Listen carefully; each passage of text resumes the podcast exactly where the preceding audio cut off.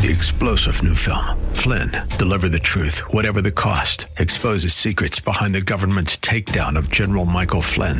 Flynn knew what the intel world had been up to. He ordered the first audit of the use of contractors. This set off alarm bells. He told the truth. He was the most dangerous person for Donald Trump to hire. They had to get rid of Flynn.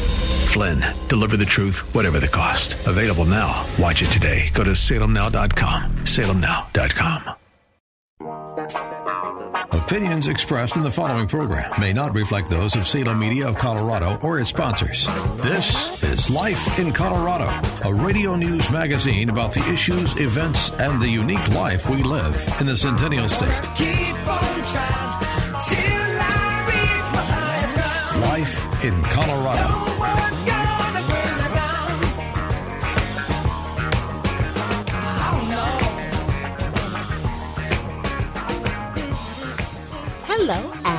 Welcome. I'm your host, Maria Oliver.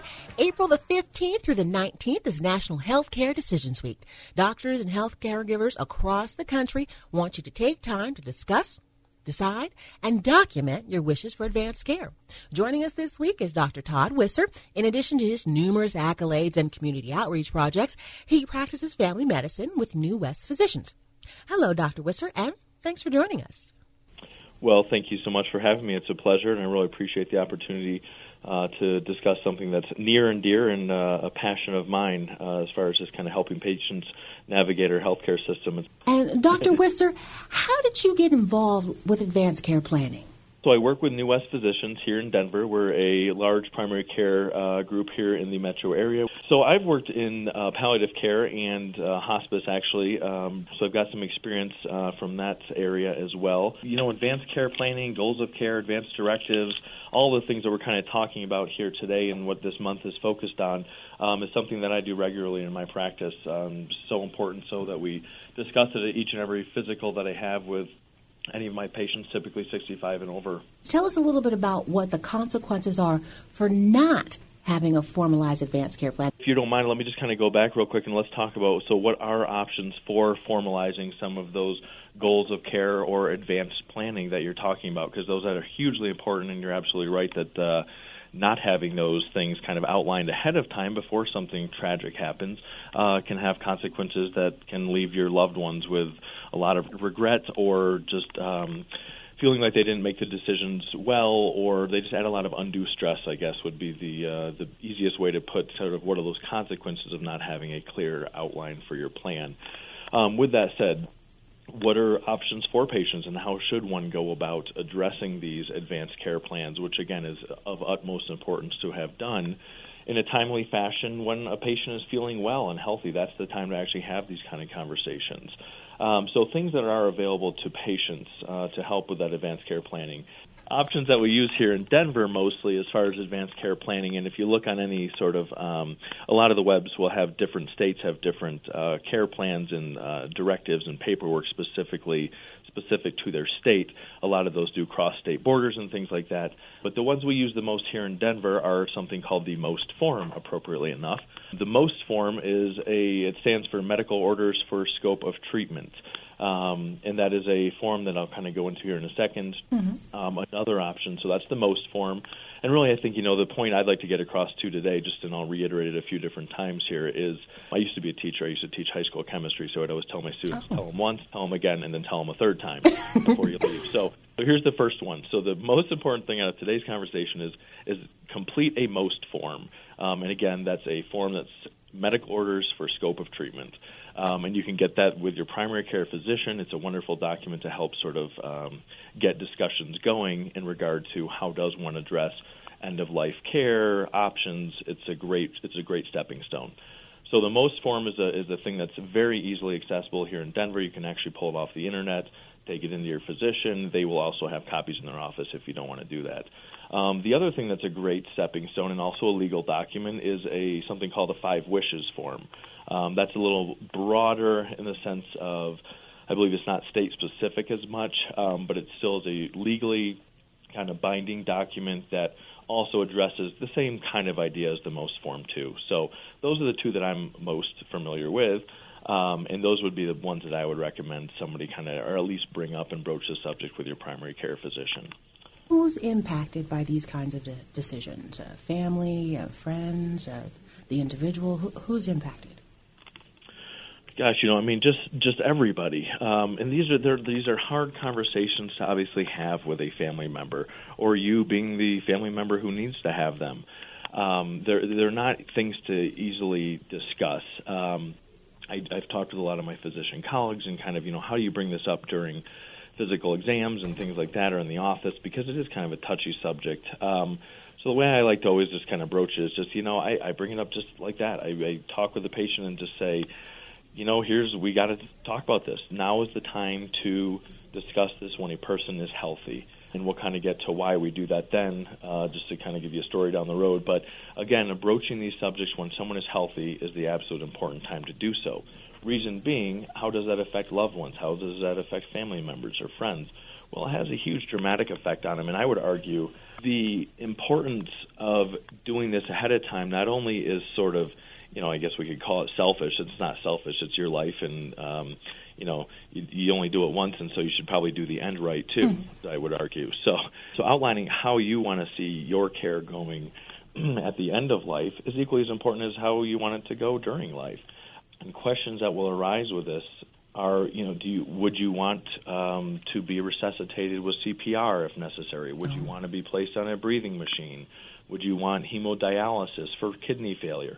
I mean, these are all very real questions that have answers based on your personal beliefs and how you would want things to move forward at that time if you were incapacitated and couldn't speak for yourself. And so I find, you know, again, it's it can be somewhat construed as selfish, I guess, to outline your own plan. But the other real important thing is that it should hopefully bring, and the way I explain to my patients is hopefully it brings you some peace of mind to help know that really what you're doing is helping your loved ones feel good about what's going on with you, and they can just kind of mourn or deal with whatever huge amount of emotional stress is occurring at that time, but they don't have to worry about, you know, what would my patient or my grandfather or my mother want at this point in time. It takes away a lot of regret for the loved ones that are left or having to make these decisions. It helps put their mind at ease that they know they're acting on your behalf and in your benefit as outlined by you so there's a lot of stress that's removed from family members. So it really just lets them be a family member and not so much have to worry about being your caretaker or your decision maker because you've already outlined these these kind of uh, this plan ahead of time. So they know, hey, I am absolutely acting on Grandpa's behalf. This is sad and tragic, but gosh knows I don't have any regrets thinking that maybe I'm not doing things right or you would have wanted more or less care. That's out of the equation. So you can really just kind of love for that person, whoever is having the difficult time um, as opposed to having to determine whether or not you're acting in their best interest. So I always I explain that to my patients that it isn't just for you, but even more so I would argue is going to be for the, the loved ones that are left. It really helps them and feel supported um, and doing what they want for you, and that is to love you and support you and do right by you. So as far as that goes, you know, it, it has a huge broad impact with with everybody as far as whoever's caring for you. So, like you went back to your question, which is family, friends, loved mm-hmm. ones um, siblings, whatever it is. Um, so it's just a huge, important piece of information to have laid out ahead of time, and not in an emergent fashion. Would be the other thing I would argue. And that's one of the good things about it being National Healthcare Decisions Week. It's an actual week of commemoration where you can bring this up and it not be quite so awkward. Um, and that's the other thing too that oftentimes gets brought up. Um, you know, everybody always thinks about these things as kind of scary talks and sensitive issues, and that they are, they certainly can be. But you know, it isn't just about hospice and death and dying. It's really about how do you want to live. I would argue as being the more important focus of this week. So I address this daily and weekly, and so every you know every waking moment for me is, is some sort of healthcare decision day. now, looking from the perspective of not necessarily being the child, but being the actual parent how do you go about approaching uh, this conversation with your grown child? You know, telling them, yes, I'm here now, yes, I'm fine, everything's fine now. But how do you mm-hmm. how do you start that conversation? Well, first everybody gets a glass of wine, and then we sit then we sit down. No, it's but it, it's it is it's and again I would just I try to emphasize the importance of having it and putting any aside real difficulties with it. Unfortunately, death, taxes, um, you know, those are the two um, certainties in life, right? Um, in tax law, I don't even speak to that. So death, we're very well acquainted with, and unfortunately, none of us escape it. At some point in life, we will all have to deal with this. I, I kind of, and again, the way I do it with my, I've talked about it with my parents, I've talked about it with my patients, and it's just, you know, find a time where it is just a quiet time. This is not a conversation that should be rushed the other thing I would oftentimes talk to my patients about um, uh, ideas as to kind of how to use or what stepping stone to use or how do you broach the subject. Some people do have difficulty with that. I find that one of these forms, either the most form, again, that we discussed earlier, um, being the medical orders for scope of treatment, or a five wishes form. These documents are wonderful in that they help kind of just conversation flow because it certainly is, again, a sensitive topic, could be an awkward, awkward topic if you're not in medicine or in the healthcare field, what questions do you have to answer? You shouldn't know that. You I wouldn't expect you to know that. And that's where these forums can help kind of guide sort of direction and even just kind of facilitate discussion. If I don't have one of these advanced directives on file, which is a primary care doc's office is a good place to keep these on file. Um, so I always update mine with my patients yearly at their physicals. But having these forms, acquiring one of these forms from your primary care doctor and taking it home as a as a piece of paper that, hey, son, daughter, friend, loved one, whoever it is that you've kind of sought out as your uh, durable power of attorney or your advocate, if you know in a in a point where you're incapacitated, whoever that person is, this is a good form to say, you know what, let's just meet. I have some important things that I need to go through with you regarding my health care. So they want to be told, what do you want? How can I help serve you? So this helps, I think, kind of outline that. And again, it isn't a sad thing. Um, you know, the fact that life ends, I would argue, makes it part of why it's very special. So again, this is kind of all part of that passage. And outlining those things and helping that loved one helps them help you, and they feel good about that. So, it, so that's kind of how I broach it. Is just as, as something of just here's how you can really support me. More often than not, people will come in with loved ones and they have never had these conversations, you know, and at that point it's well, what would dad want? What would grandpa want? Well, I don't know. Well, you know, and then and then typically tons of family members will fly in and everybody has their own different opinion on what grandpa or mother or father would want. And and it hasn't been done and that's and that critical, acute, urgent time is not the time to have those conversations, unfortunately. And it just, again, adds to the caregiver's stress because they want to do right by the person they love, but if they don't know what those what the right path is because it's never been discussed, well, it adds a lot of stress to it and can result in even harm or things done to the patient to their loved one that they may not have even wanted. I am a huge advocate of I love this again just having this week outlined, having this be a, an important topic as with our aging kind of population as well is just really important. And again, it shouldn't be something sad. It should be just something very proactive. I always tell my patients, you know, we certainly hope for the best but plan for the worst. And I would say this is probably right at the head of that. Um, so again, advocacy for doing these things early and having this conversation again, as awkward as it may be, but hopefully maybe with some you know documentation provided by your healthcare provider as maybe a stepping stone would be would be helpful. What yeah. is an advocate or a proxy, and how do you select one person to fill that role? Yeah, so who is your advocate, your durable power of attorney, your medical proxy? Um, the person you list on either the most form or the five wishes form is kind of your your point person for your decisions. That's a hugely important question, um, and it really is just finding somebody that you're comfortable with, that you can be honest with. I find typically family members, you know, husband, wife, spouse, next of kin, siblings, your children, whoever really would. And the other thing is, is is finding someone too that you know that would act honestly on your behalf. And the other thing I would argue too is so, and that person can be anybody. It can be anybody who you choose. You know that we just kind of those are just examples that I gave. It's up to you to pick whoever that is. You explain that to the person, make it very clear in your documentation, which they help you do, and then there you go. What I also advocate to my patients though too is. I, I work up in Evergreen again with New West Physicians. We have a very, very fortunate, um, I guess, patient population up here we have a lot of patients with significant amount of family members and loved ones and a lot of support, um, which can be both good and bad actually in times of kind of crisis or you know these episodes where people wind up in the ICUs or in the emergency room or something like that. So um, it's great to have a lot of family members, but it's great to have a lot of family members or friends that are all on the same page too.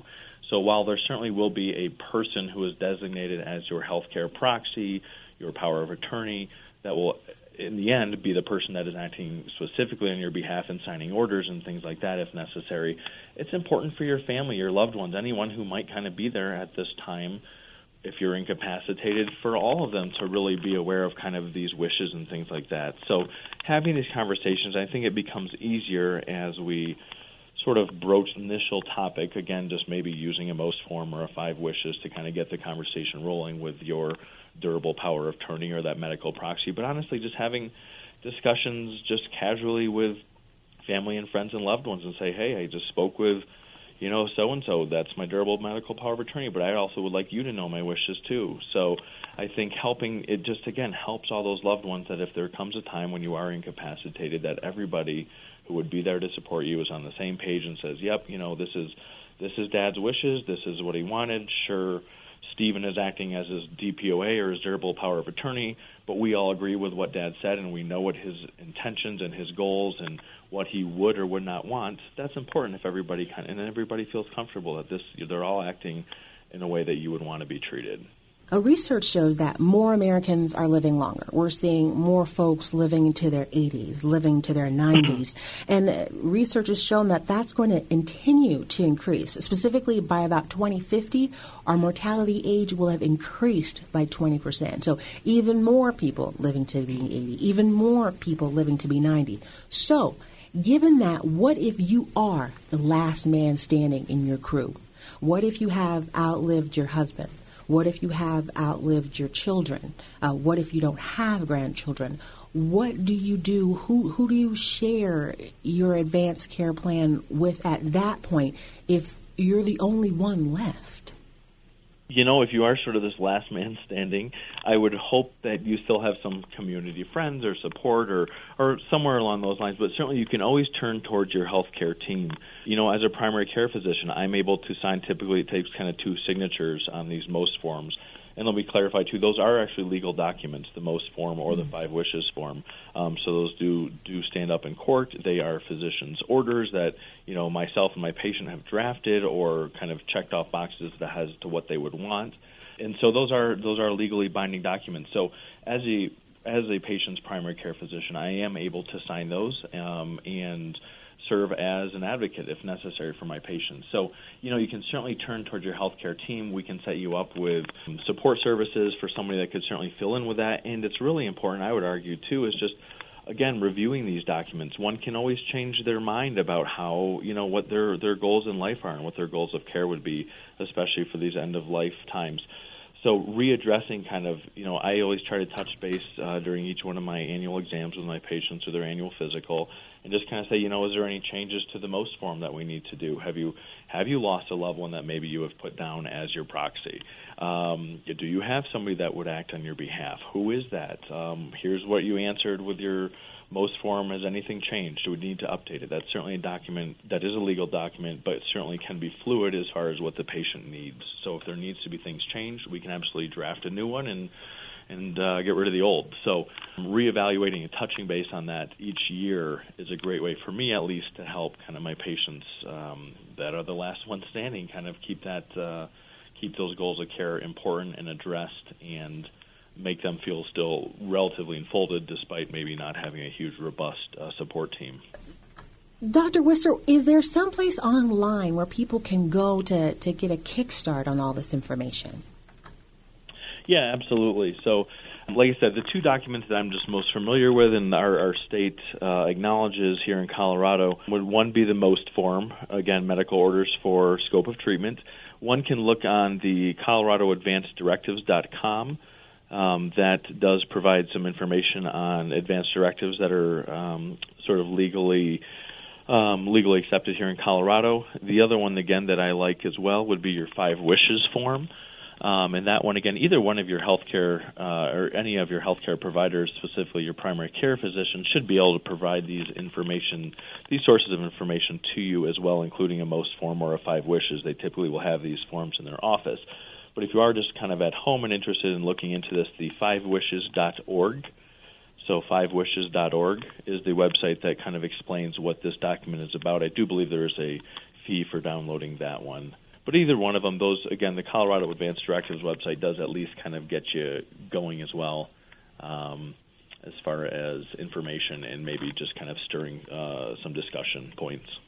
That is a really valid point, uh, Dr. Todd. Can you hold on to that thought just one second? We're going to take a, a little quick break, and then we're going to come right back and continue talking about National Healthcare Decisions Week.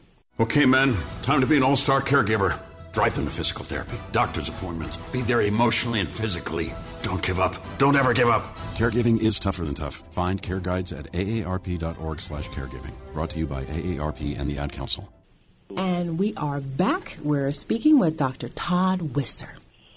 You've sat down with your loved ones. Uh, you've decided which one is going to be the advocate or your proxy. What then? What what next? What do you do with, with all the information that you've decided, all the decisions that you've made? What next? Yeah, so once you've outlined what's important, really the next step is, and you've and you've chosen and gone over what's important to you, and you've got your proxy, like you said, who's at base for you or at bat for you.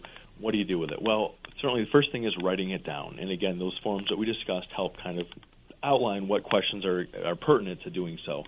Um, so if you follow their kind of examples, answer the questions, they're very ba- I mean, they're not basic, but they're very nicely outlined in a format that makes kind of someone who's not in healthcare can easily interpret it and make these decisions and help organize where their thoughts are and what their goals of care would be. So follow the forms, write it down, document exactly what it is that you do or don't want, and then it has a place for you and your advocate to sign.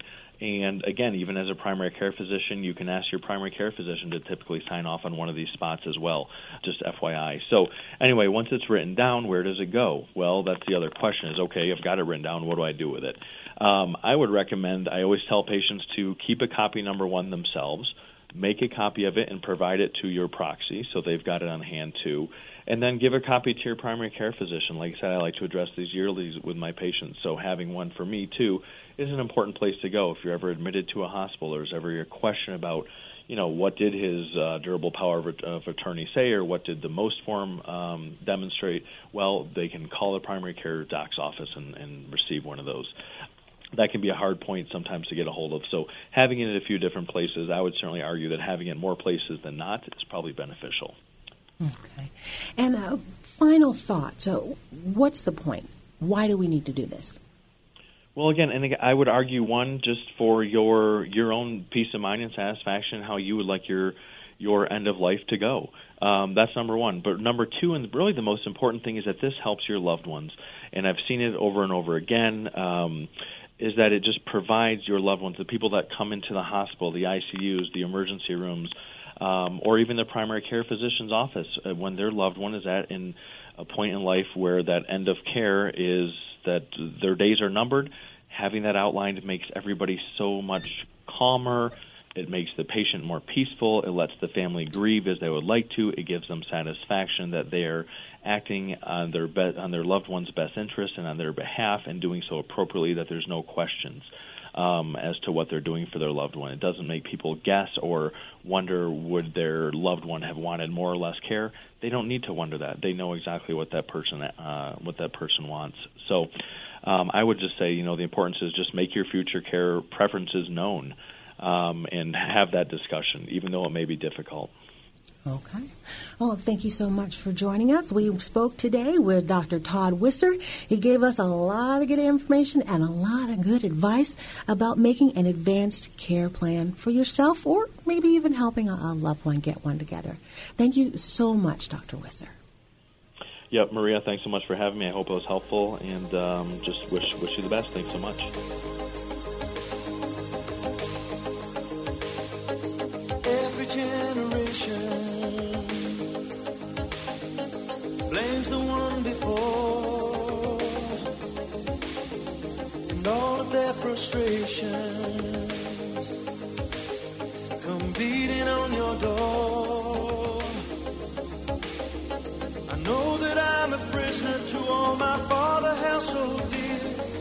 Know that I'm a hostage to all his hopes and fears. I just wish I could have told him in the living years.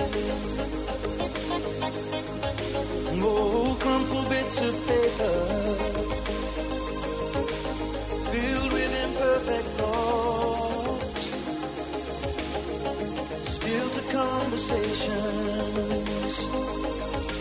I'm afraid that's all we've got. You say you just don't see it. He says it's perfect sense. You just can't get agreement in this present tense. We all talk a different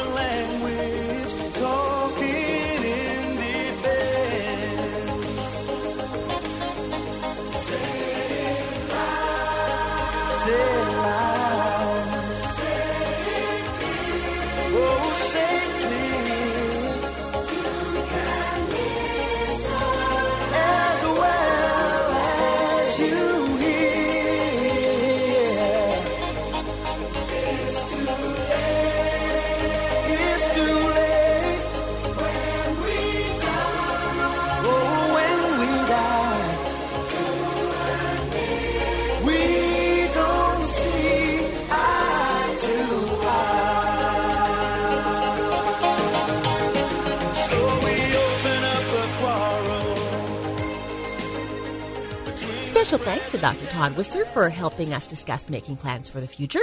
I'm your host, Maria Oliver, and this is Life in Colorado. If you have questions or comments about today's program, please call 303 750 5687. Life in Colorado is a public affairs presentation of Salem Media of Colorado.